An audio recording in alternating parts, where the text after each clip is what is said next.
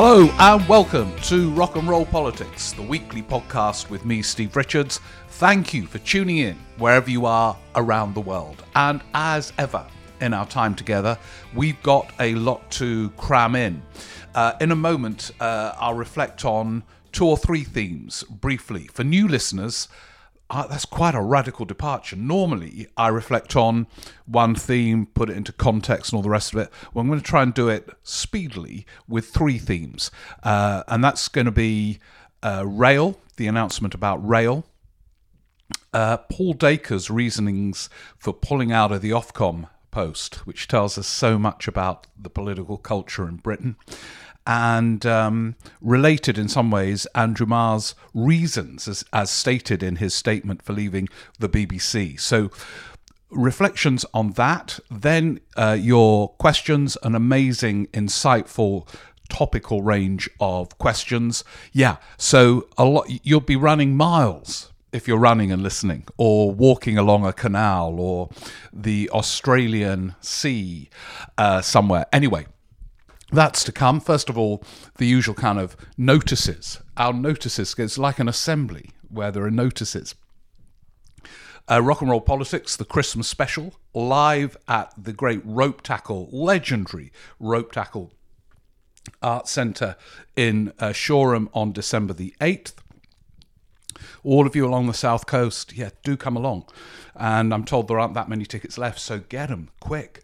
And on December the 9th, Rock and Roll Politics, the annual Christmas special at uh, King's Place. Uh, it's both live in the hall, yeah, we're back live, and uh, it's being streamed as well for those of you who live on the moon and can't get to London, North London, and King's Place. Uh, oh, yeah, one other thing uh, is that last year at about this time, some of you might remember, I said that, you know, if you want to then it was the, my book on the prime ministers. If you want to buy that book as a Christmas present, email me and I'll uh, uh, do a kind of little signed thing, label, uh, and post it back to you. Uh, and uh, then you have a kind of signed copy to give somebody with a message of your choice.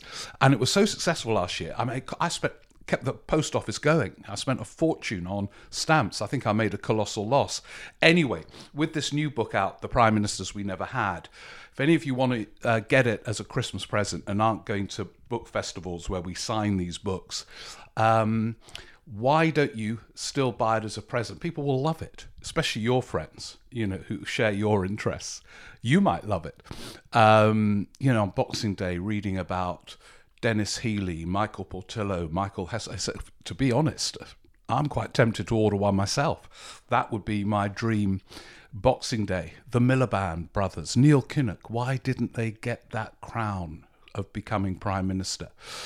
The mystery is solved through those chapters. So if any of you want to um, get the book and have a message in it, I will write a message and you need to email me so, what I'm going to do, I sometimes forget to give the email address, but as you know, this is the address that you need to send if you want labels for the book or if you want to raise questions, points, um, join the many who do.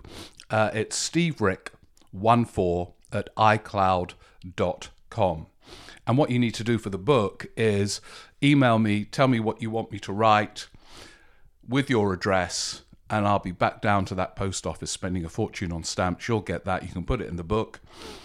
And Boxing Day sorted. Maybe Christmas Day. Actually, I, that's my dream Christmas Day, reading about why Denis Healey didn't become Prime Minister or Rab Butler. Yeah, it's, it's, Christmas sorted. Anyway, that's all up to you, but um, uh, that's seemed to work well last year. Now, rail. What was. Um, well, let me put it this way. Let me be counterintuitive first and say this. At least they are, this government, investing in rail. In the 1980s, it was almost sinful to suggest that what railways needed was investment. Uh, you know, there was a sort of mythology that a, a kind of wand could be waved and the railways could be improved by, say, privatization um, without more investment you know, and meanwhile, while we were having this fantasy debate in Britain, a debate at, which extended well beyond railways, France, Spain, Italy, investing massively in railways to the huge social and economic improvement of the places that were being linked by modern infrastructure. Well, at least Johnson is a public spender. If he wasn't there, the money being invested and announced or re announced, to be honest, a lot of it had already been announced, would have been much less.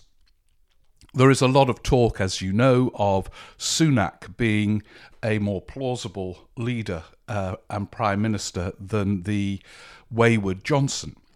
Um, but in these areas of investment, he is an outdated Thatcherite. And it was him who clearly put pressure on Johnson not to go as planned with high speed rail. And so Johnson at least recognizes that public spending can be an investment. He is half Keynesian, half Thatcherite in his confused, kind of bewildered mind. But at least there's half a Keynesian there who recognizes the benefits of investment. And he's virtually alone in that cabinet in recognizing this.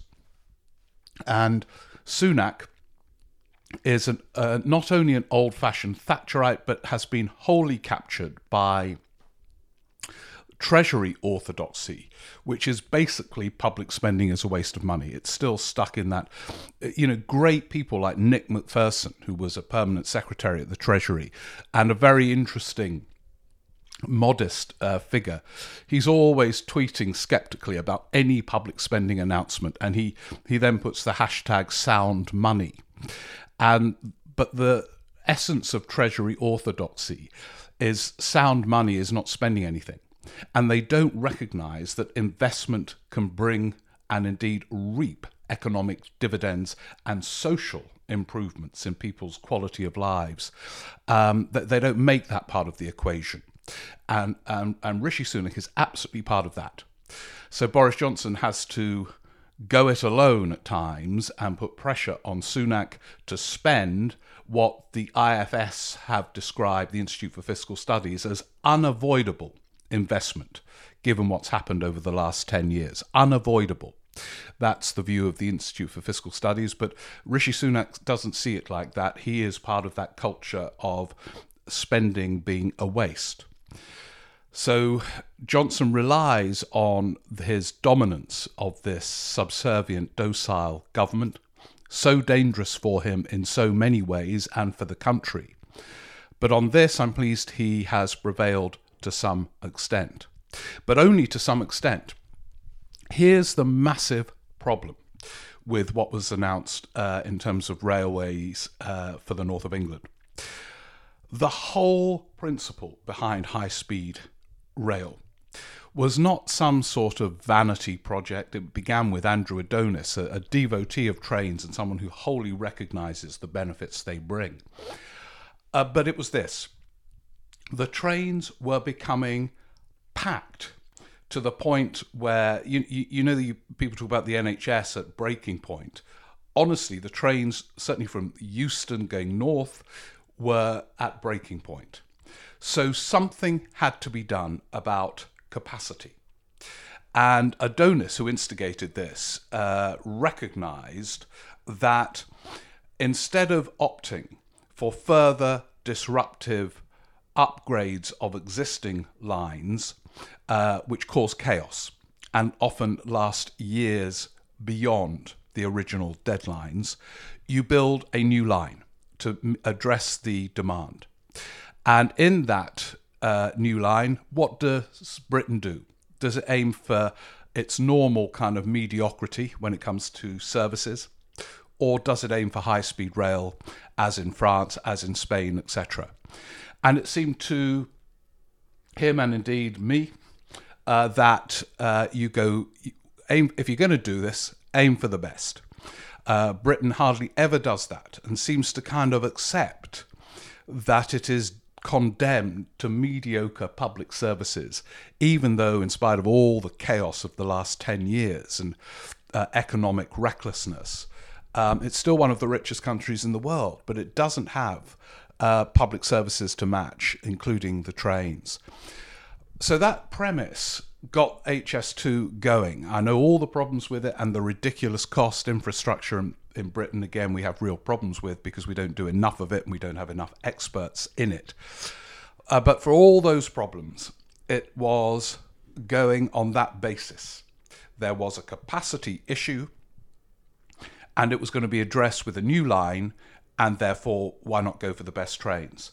That whole premise is challenged by what Sunak imposed on Johnson uh, last week. Uh, instead, they're going to upgrade existing lines, which is better than not doing anything, of course, which is what would have happened in the 80s and 90s, actually. Um, but that will cause chaos uh, and disrupt services.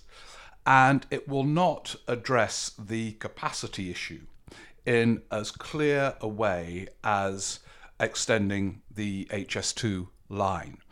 And so, actually, Johnson, who said yes to HS2 under huge pressure from Dominic Cummings and others to scrap the whole thing, said yes. So he bought the arguments, but has now undermined the arguments by uh, what's happened uh, with the announcement last week. And I say it's a, it was a Treasury led constraint um, it will uh, have consequences. That word, the word of the podcast.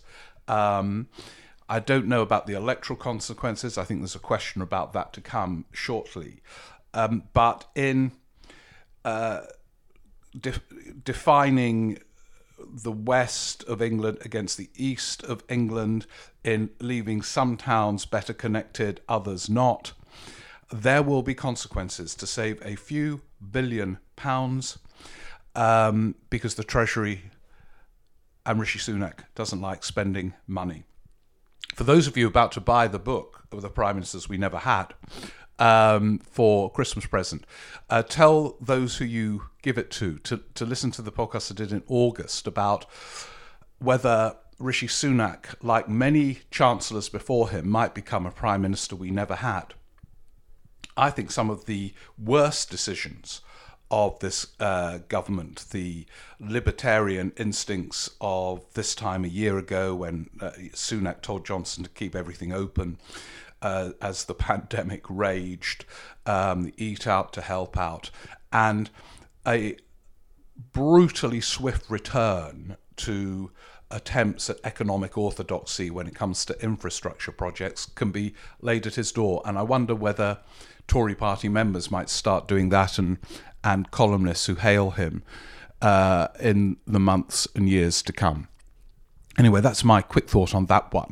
Uh, moving on to, I don't know, did any of you read Paul Dacre's letter to the Times explaining why he was pulling out of the Ofcom job? Remember, the context of this was he didn't get it uh, when the formal procedure went through uh, its various phases last time. So they, you know, in true Johnson style, they changed the rules so he could apply again. Um, but he's pulled out, and I think he's pulled out because, well, like, who knows why he's fully pulled out, but.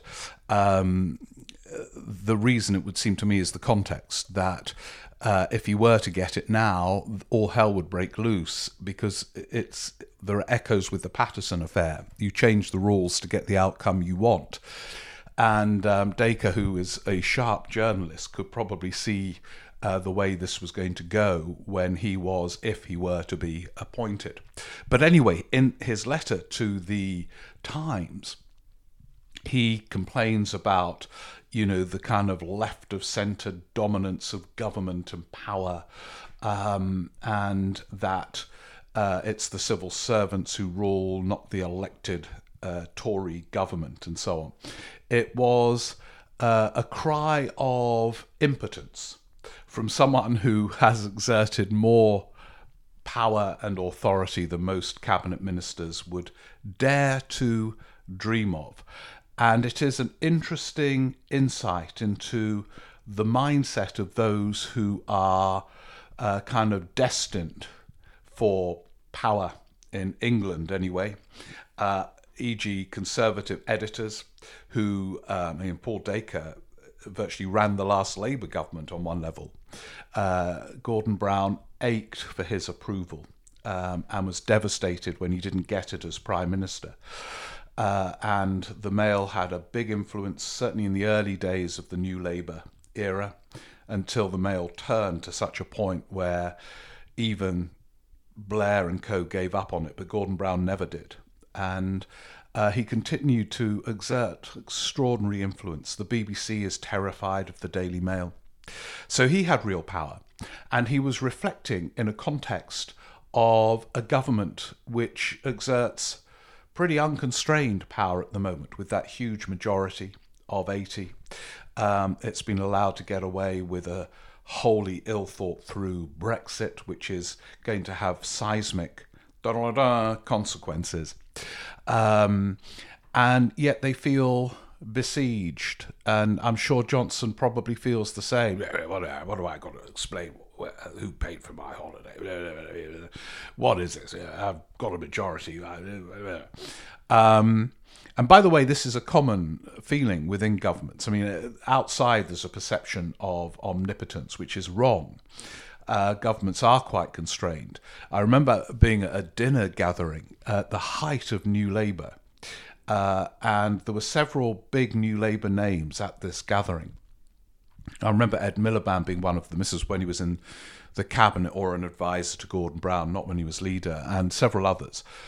And they were all moaning the fact that the political culture was so against them, uh, mainly, and they were right about this, that the power of the media and the hold the media had over this government and so on. And uh, I kind of went home thinking, my God, they got a majority of about 150. And the Tories were nowhere at the time. And yet they felt besieged. And of course, I, I you know, there was an uh, argument that the sin of New Labour was arrogance. I always argued it was the opposite. It was insecurity, a feeling that they were disturbing the natural order of things, which is that the Conservatives rule at Westminster. And yet here we have conservatives like Dacre and probably Johnson himself thinking the same. Oh, yeah, it's all run by lefties, BBC, universities. Um, and they are so powerful. Uh, you know, look at the BBC. Uh, a, a, a, Tory donor uh, is now their chairman, chairman, I think they call him, uh, uh, and the director general was a Conservative candidate uh, for a local council in the past. Um, so two people who were at various stages of their lives committed Tories running the BBC and that's nowhere near enough. You know, he, Johnson puts Nadine Dorries in to uh, really as an act of provocation against the BBC. That's why she's there um, as the culture secretary, and he wanted Dacre in an Ofcom. They they ne- they never stop. They see enemies everywhere, and yet they could, if they chose, wield such power. Um, and Johnson has done so in, as saying, negotiated chaotic Brexit, but struggles with the rest of his agenda, levelling up, etc., not because of some mighty left wing force stopping him, but more because he doesn't quite know what it means and Rishi Sunak next door won't give him the money. That's more what it's about than this. But there you have a kind of, from one of the most powerful figures of recent decades a despairing cry of impotence. Um, it's it's really interesting, which brings me briefly to Andrew Marr, and uh, he is a brilliant broadcaster, writer, journalist. And his reason for going, I don't know if you read the statement he put out on Twitter or wherever, uh, saying that he wanted to get his voice back. And um, I found that very interesting because there should be scope within a self confident BBC with a clear sense of purpose for voice. Obviously, not for partisan presenters. You can't you can't do that like LBC where he's gone can do. I think, although they should discuss whether that is a possibility. Because, in a way, if you listen to LBC, more light is shone on stories and themes than these tedious, formulaic kind of uh, uh, BBC daily current affairs programs, um, as long as you know where they come from. So most of the LBC presenters, I think, are Tory. I mean, it, they need to look again at the balance, but we know where they come from, and that can shed light. You say, so when one of the Tory presenters turns on Johnson, that's interesting. Um, and yet you can't. So they need to look at that at the BBC. They need to look, as I've said many times, giving more space to the presenters to interview at depth and, and, and not being in such fear of the Daily Mail and the Telegraph and and and you know the bravest thing a producer can say to a presenter, oh, have you seen that in the Mail? Uh, ask X about that. You know, uh, ask Starmer whether he thinks Corbyn would be a better prime minister.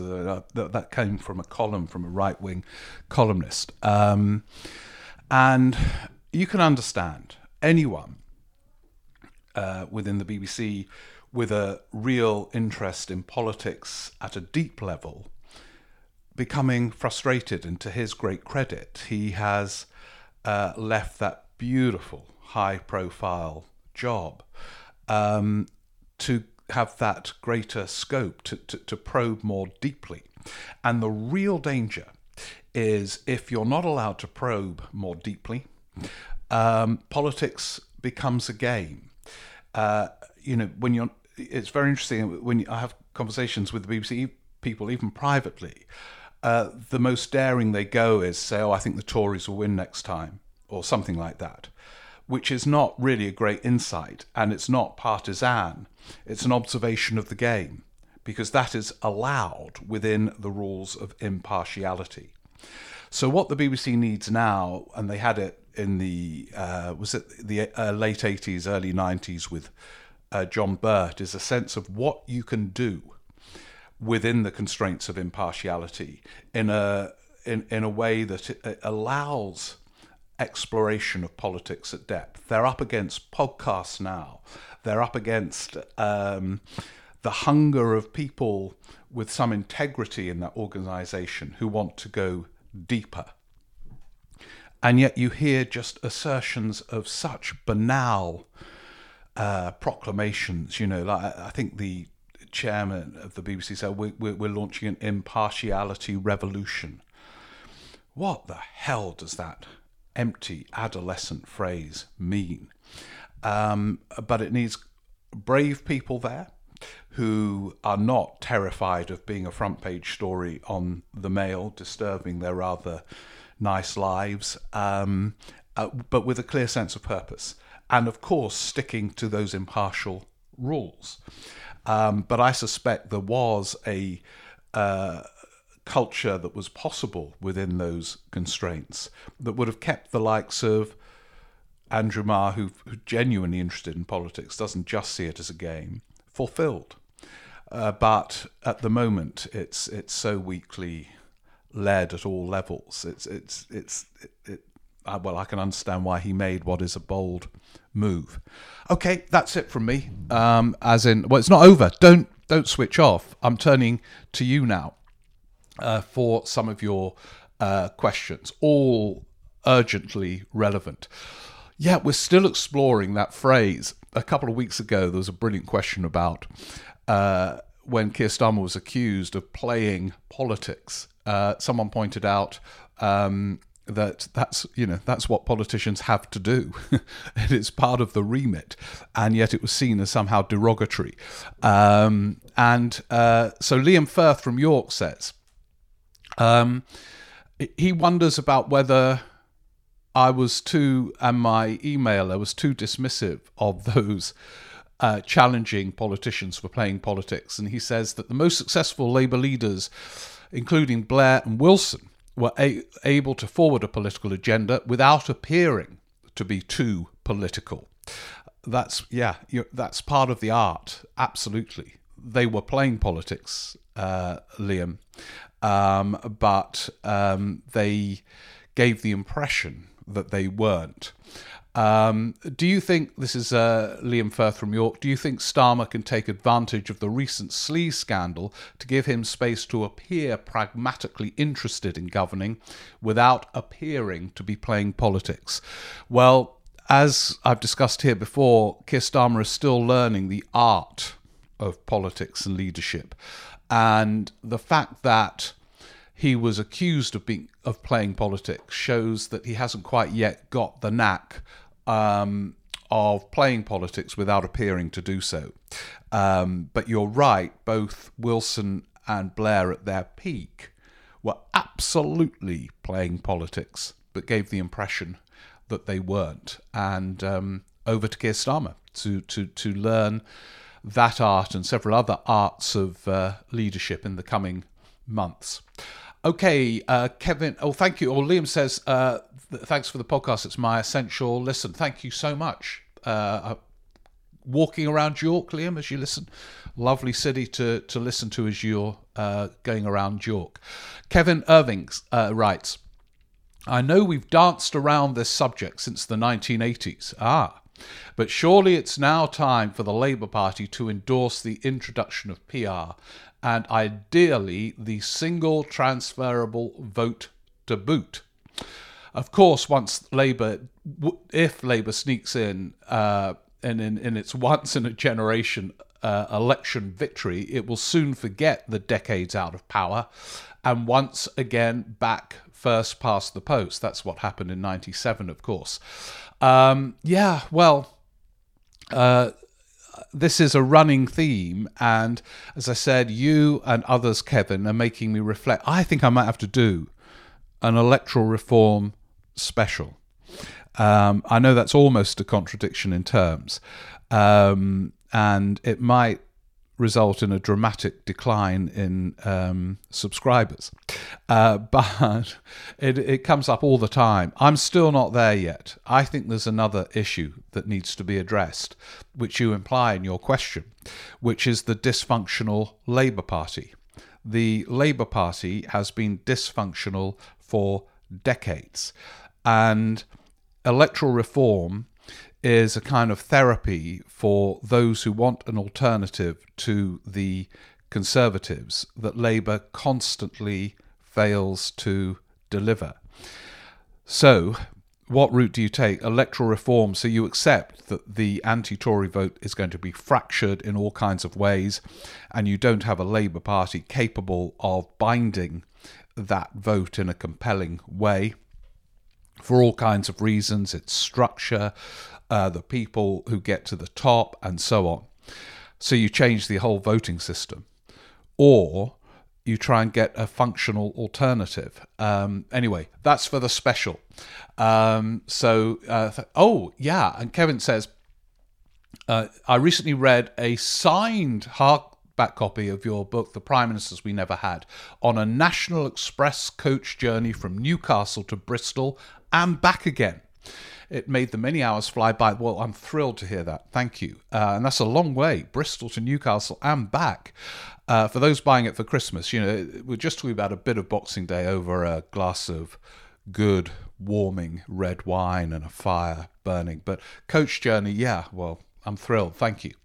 Uh, Simon By says, um, do you think observing uh, the changes in Andrew Marr's style when he moves to the LLBC will give us a useful window into BBC policy, um, editorial policy?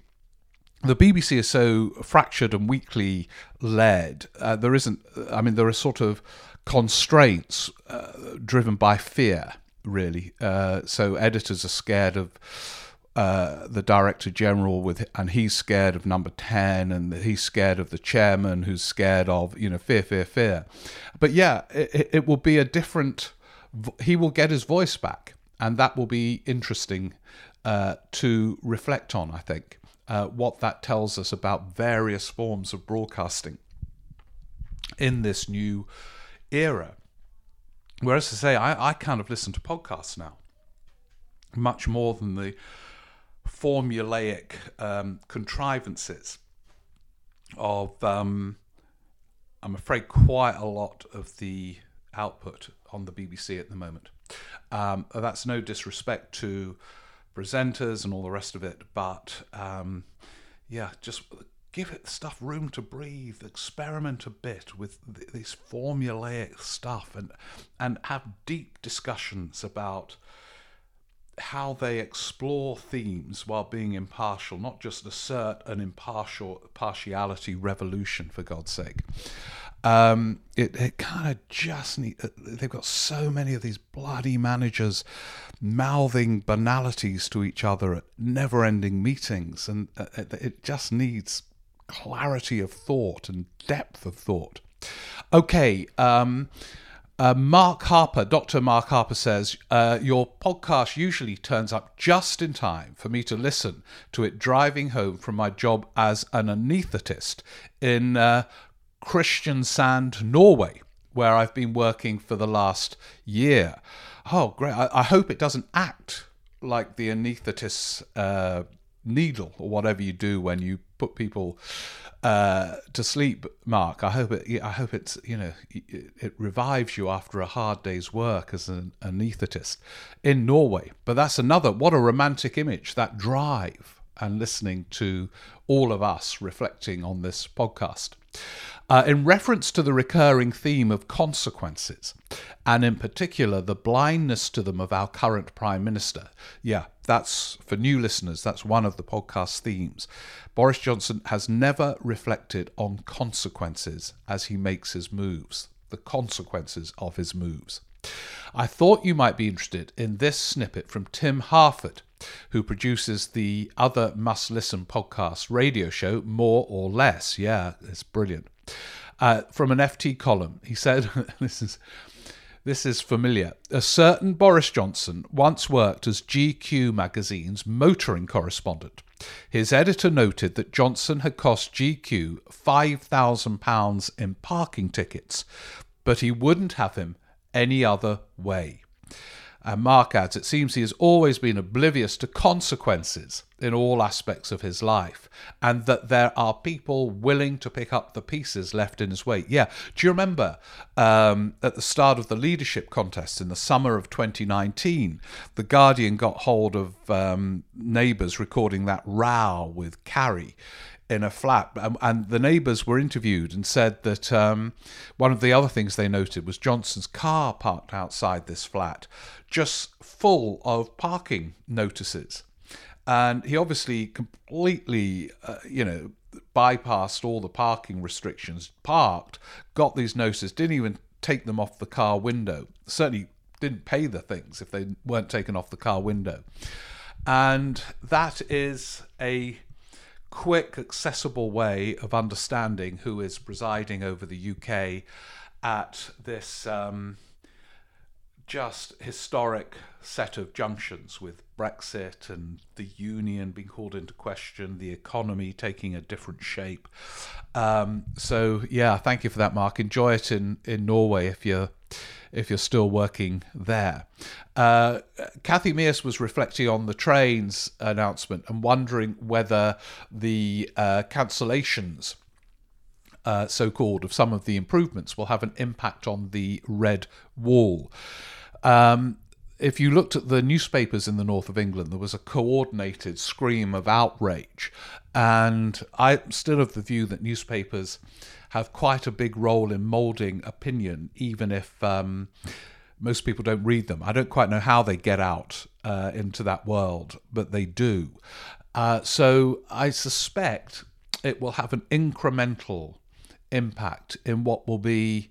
I mean, the default position of many voters is disillusionment. You know, very quickly they, they feel let down under normal circumstances. As we know, uh, Boris Johnson transcends that, and voters who would normally say, "Oh, the bastards," you know, they've let, us. oh God, you know, I voted for them. It was all lies, lies. Uh, for some reason, with you know, if it rains, oh bloody hell, it's raining. That bloody government. Uh, with Boris Johnson, it's the exact opposite. Amidst chaos, they all say, "Oh, he's trying his best," you know, he's he's he's with us, you know, and all this kind of stuff. But that won't last forever, And the disillusionment, I think, will be gradual because voters never admit they got it wrong. So they have to have a lot of evidence that a person has not delivered what they judged that person would deliver. And, and the railways are part of it. But as I say, it's a nuanced picture because without Boris Johnson, there would have been much less investment in the trains.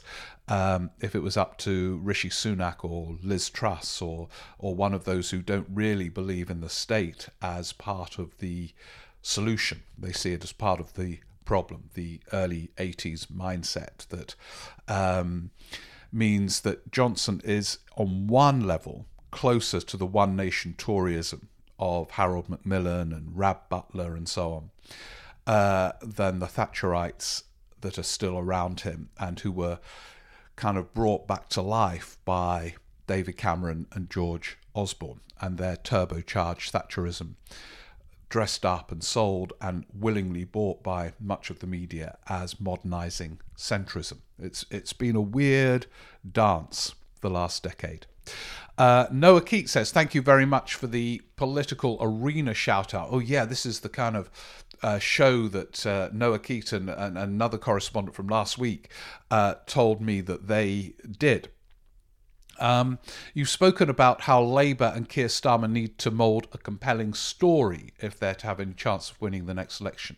Y- yeah, it's a compelling story. It's it's a, it's explaining why they are behaving in the way they do and making it cohere. Um, and yeah, it of course has to be compelling.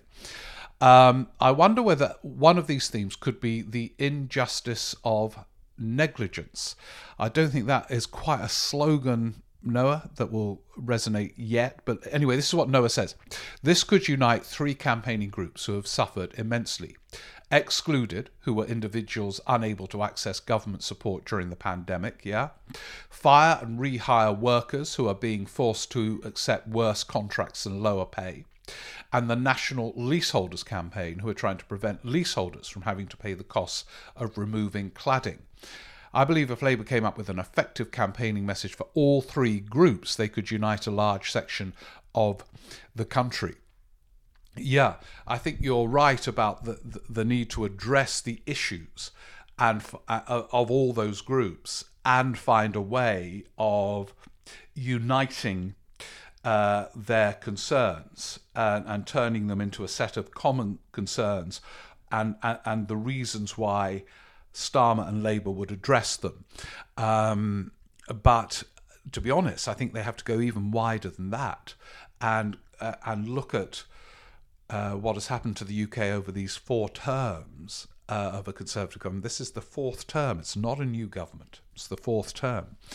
Um, and extract from the flaws the reasons why they are, with their values and policies, addressed, uh, equipped to address them.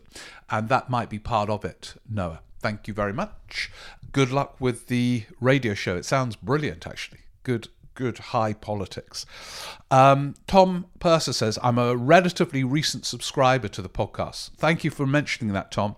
Please do subscribe uh, if you're listening. Then you get it automatically like the old days when newspapers used to arrive on the doormat. Um, so do keep uh, do press subscribe, and then you get it automatically. Oh yeah, and if you could leave a review, you know that kind of five star number, more people will get to have access to the podcast. Uh, Tom Purser says. Um, oh, it's become my favourite politics podcast. Thank you. Uh, and he's a first time correspondent. Yeah, I'll try to get as many of the first time questioners in. Um, yeah, he says about the playing politics uh, accusation. It sticks because people can see the strings and don't like it. Yeah, that's very similar to the earlier question that the art is um, you are playing politics if you are a leader, inevitably. Uh, especially leader of the opposition, because you haven't got the power to implement politics. You've just got to use guile and artistry. And on one level, that's playing politics. But you are absolutely right, Tom. If people can see the strings and the pulling of it, they turn away. And so, to give an early example, we talked about this at the time, all of us, because um, there were lots of emails about it as well. When Keir Starmer suddenly appeared with a big Union Jack behind him, you know, uh, you could see the strings being pulled. You know, you could see the whole sequence, and it then becomes uh, an analysis of the sequence. Oh, he's trying to show he is patriotic by appearing in front of a huge Union Jack. He's trying to show that because in the red wall they think Labour is unpatriotic. And suddenly the analysis is on all the string pulling. And you don't want anyone to see how the trick is done. Um, so I, uh, you're right in that sense that it's a valid question because you can see how the trick is being done. Um, James Pozzo writes, I'm a new convert to the Rock and Roll Politics podcast. Oh, thank you. Uh, and I've been searching for something which would help me process the often unfathomable twists and turns of post Brexit politics. Your podcast has done this well. Thank you. Certainly, there are plenty of unfathomable twists and turns around, James. Um, whether we all navigate them uh, successfully, that's a, that's a bigger question. I'm interested to know your thoughts on the following. I'm fascinated when parts of the Tory propaganda machine, uh, most notably the Daily Mail, turns on a Tory leader, but especially this time since the Owen Paterson debacle. Um, why do you think this has happened? Um, yeah, it is a significant moment when Tory newspapers turn. As I've, it's another constant theme of mine. They remain powerful big influence on the BBC when papers like the Mail turn on a Tory Prime Minister, it gives the BBC permission, as they see it, to go big. That's what happened. I was there in the mid 90s with John Major, or early 90s actually. The Tory papers turned on John Major after September 1992 when Britain fell out of the exchange rate mechanism. And actually, the BBC went way over the top um, I, I, think instead of reporting the instabilities within that government and party, they fueled it. But it was because the Mail and others were splashing every day with anti major stuff. However, this time, of course, the Mail has done it over sleaze. It's always sleaze rather than policy. Um, and Geordie Greig, the editor's just been sacked. So, you know, let's see if they now become a doting admirer again, like the Express, you know, hero Boris. But if they don't and remain critical, uh, big if, um, that will have consequences and not good ones for uh, Boris Johnson. Uh, Andy Kemp, oh, are the consequences of um, Boris Johnson's leadership kicking in quicker than any of us thought just a couple of months ago? Dare we hope that he will be gone by this time next year. Come to that in a minute, but here's the big news. Andy Kemp writes As your Northeast Derbyshire correspondent, constituency of one Lee Rowley, dun, dun, dun, for new listeners at my live show at King's Place, before Lee Rowley, I had never heard of Lee Rowley. He, he said he might be a potential leader. And within days, Lee Rowley was given a job in government. He's now on question time. Anyway, um, uh, I'm interested in how the PM's performance may be viewed in the former red wall seats. Will such constituents even be interested, or will it be the cost of living impacts that hit home over the next few months? Yeah, it's it's it's hard to read, isn't it? I mean, I did a the theme of last week's podcast, as some of you may remember, was the shift in opinion polls, with some of them giving Labour a lead.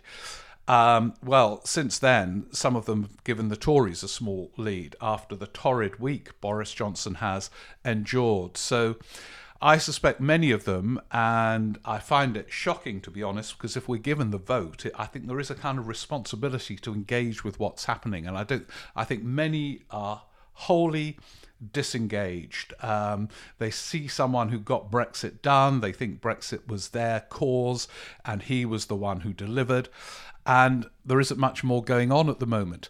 Um, but yeah, cost of living uh, tends, if it is severe, to have dire consequences for a government, uh, any government.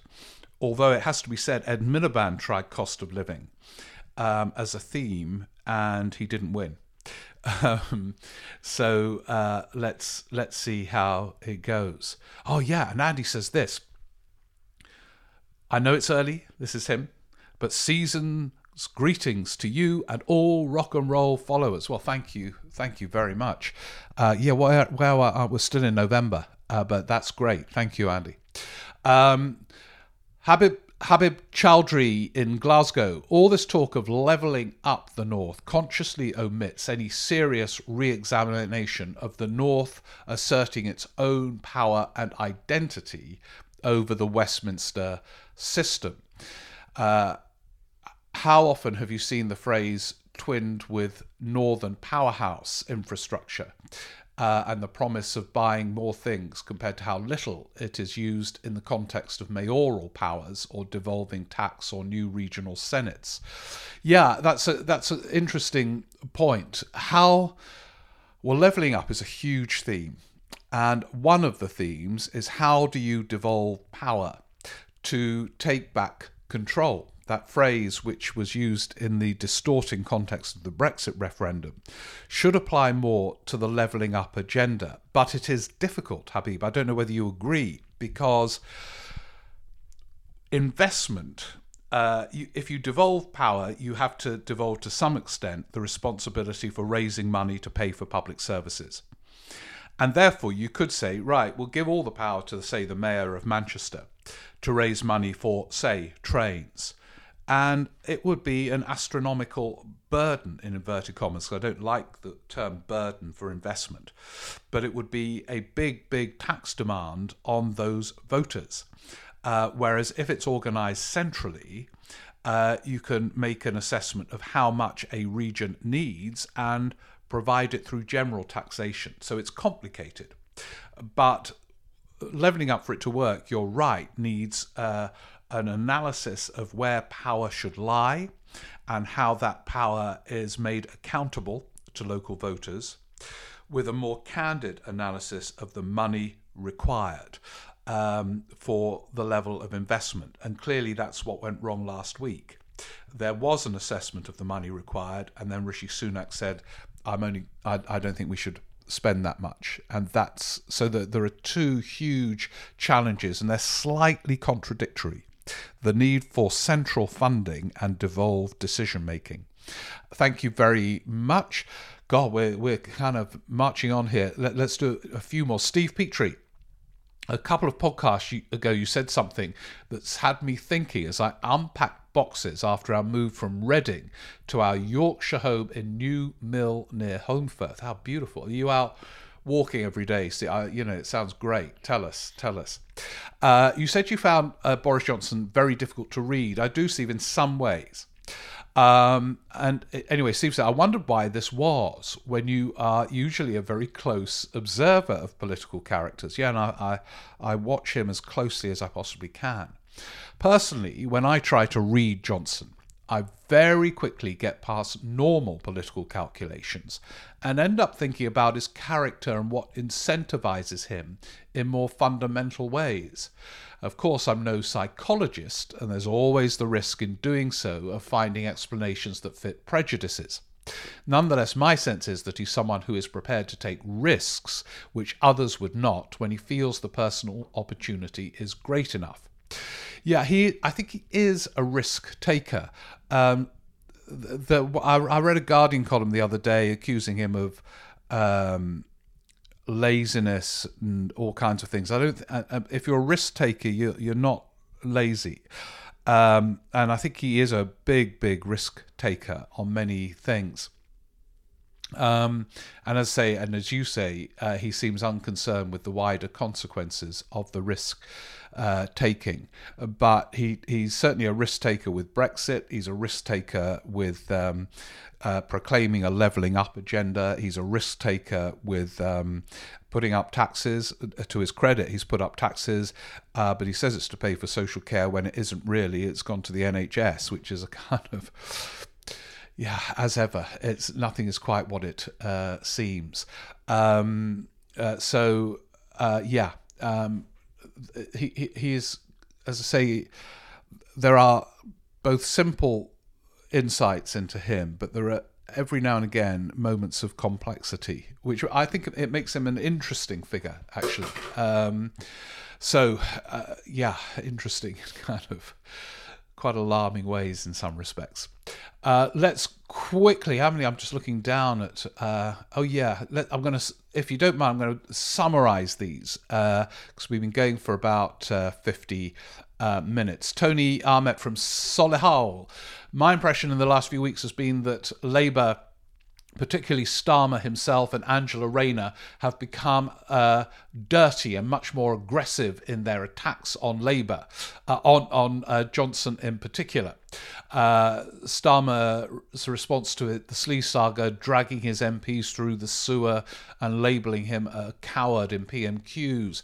Uh, yeah, uh, you, Starmer has noticeably changed from being that cautious, restrained lawyer of his early phase of leadership and seeing that no cut through was being made at all to recently raising the volume.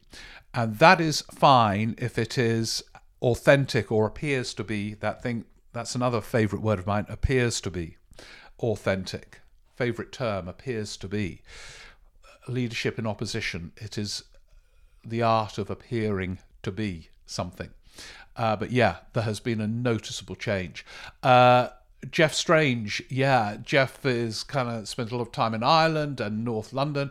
What really is this saber rattling over Article 16 in relation to the Northern Ireland Protocol uh, really about?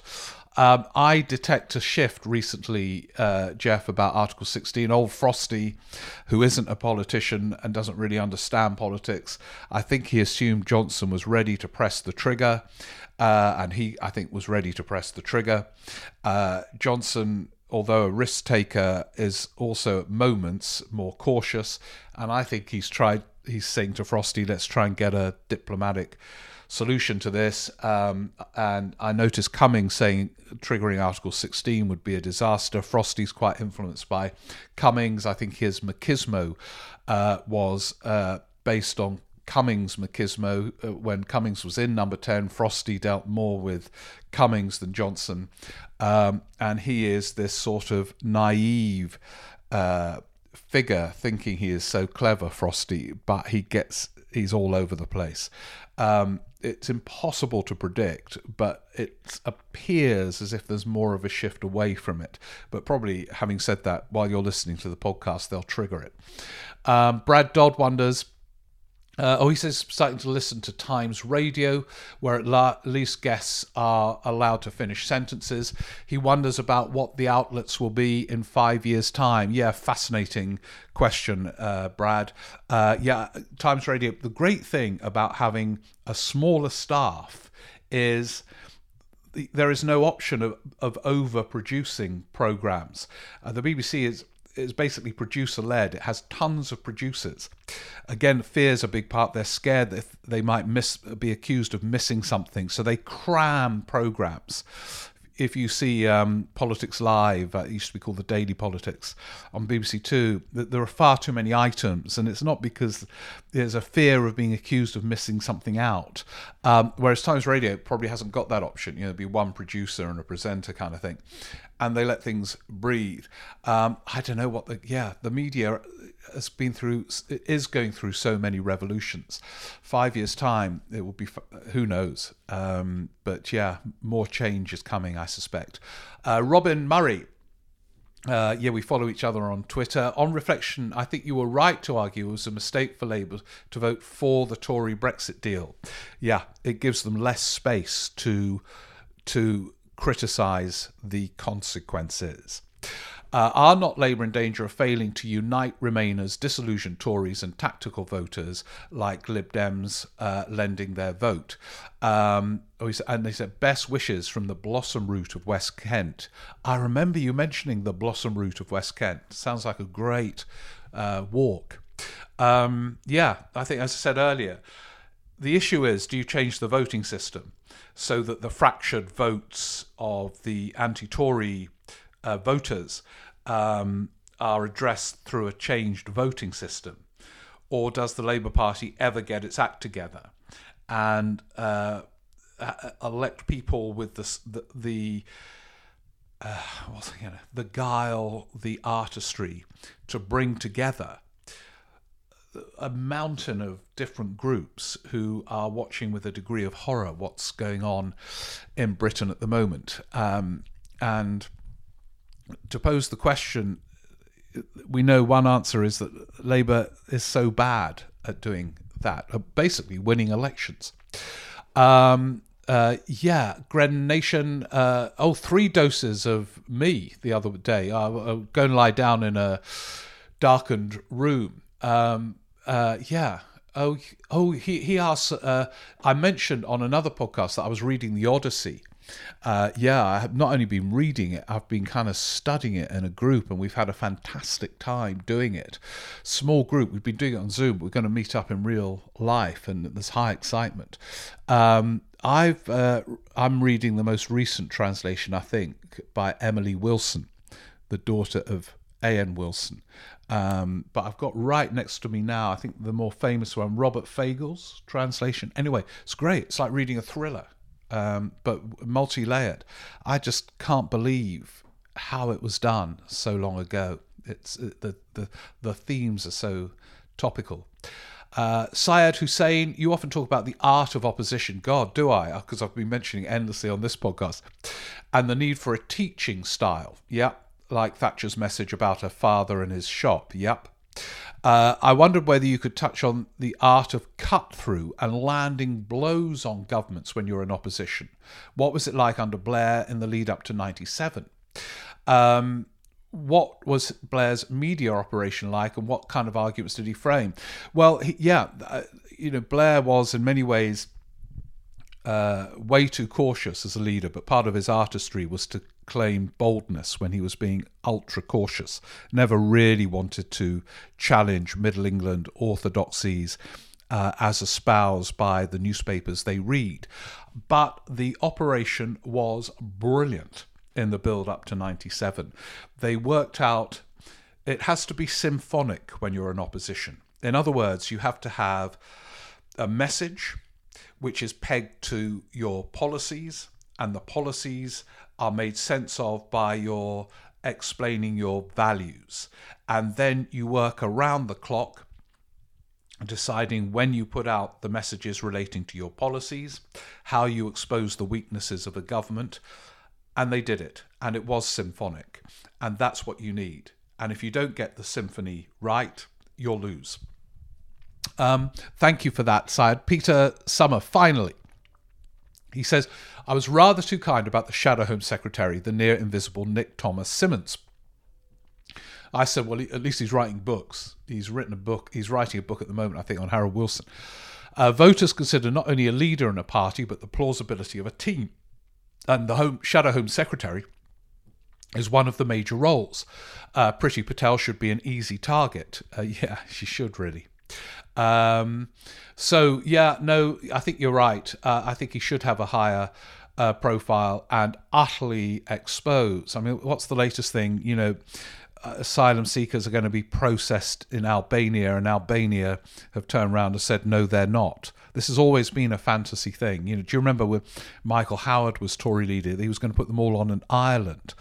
And Blair, who was very nervy about challenging anything the Tories say on asylum seekers, said, "Look, where is this island? You know, I, where is it?" Of course, he couldn't name it. Um, so yeah, he should be all over the place. Um, and you're right that he isn't. Uh, oh, and Peter says, You seem to know where your correspondents listen. In my case, on the hill immediately to the south of Crouch End, where one can occasionally see a shadow justice secretary and rarely a, a rock and roll podcaster urgently cycling somewhere. Yeah, well, I'm kind of, well, yeah, I'll wave to me as I'm urgently cycling. And yeah, uh, David Lammy lives uh, very near me uh, as well. Yeah, we should have our own uh, kind of, yeah, I think there are one or two others who are out and about in that area. But thank you very much for uh, putting the out, uh, other point of view on the um, shadow cabinet front. Well, that's it. We've been going for nearly an hour. Uh, well, yeah, it will be an hour. Uh, thank you, as ever. Brilliant questions. Sorry if I didn't get to yours um, because I'm getting loads and trying to kind of vary them and so on. But I read them all and they're all fantastic and they they actually fuel the podcast in different ways. They give me thoughts and i mention them you respond to them and and on the our never ending dialogue goes. There's like you know the bob dylan never ending tour. We've got a never ending uh, dialogue and so, yeah, that's it. As I say, please join me if you can live at um, King's Place for the Christmas special on December the 9th or at the Ropetackle Arts Centre on December the 8th, Christmas special there uh, in Shoreham. Tickets available on either website and streaming tickets for those of you living on the moon or elsewhere uh, for the King's Place one, live and then available, I think, for a week.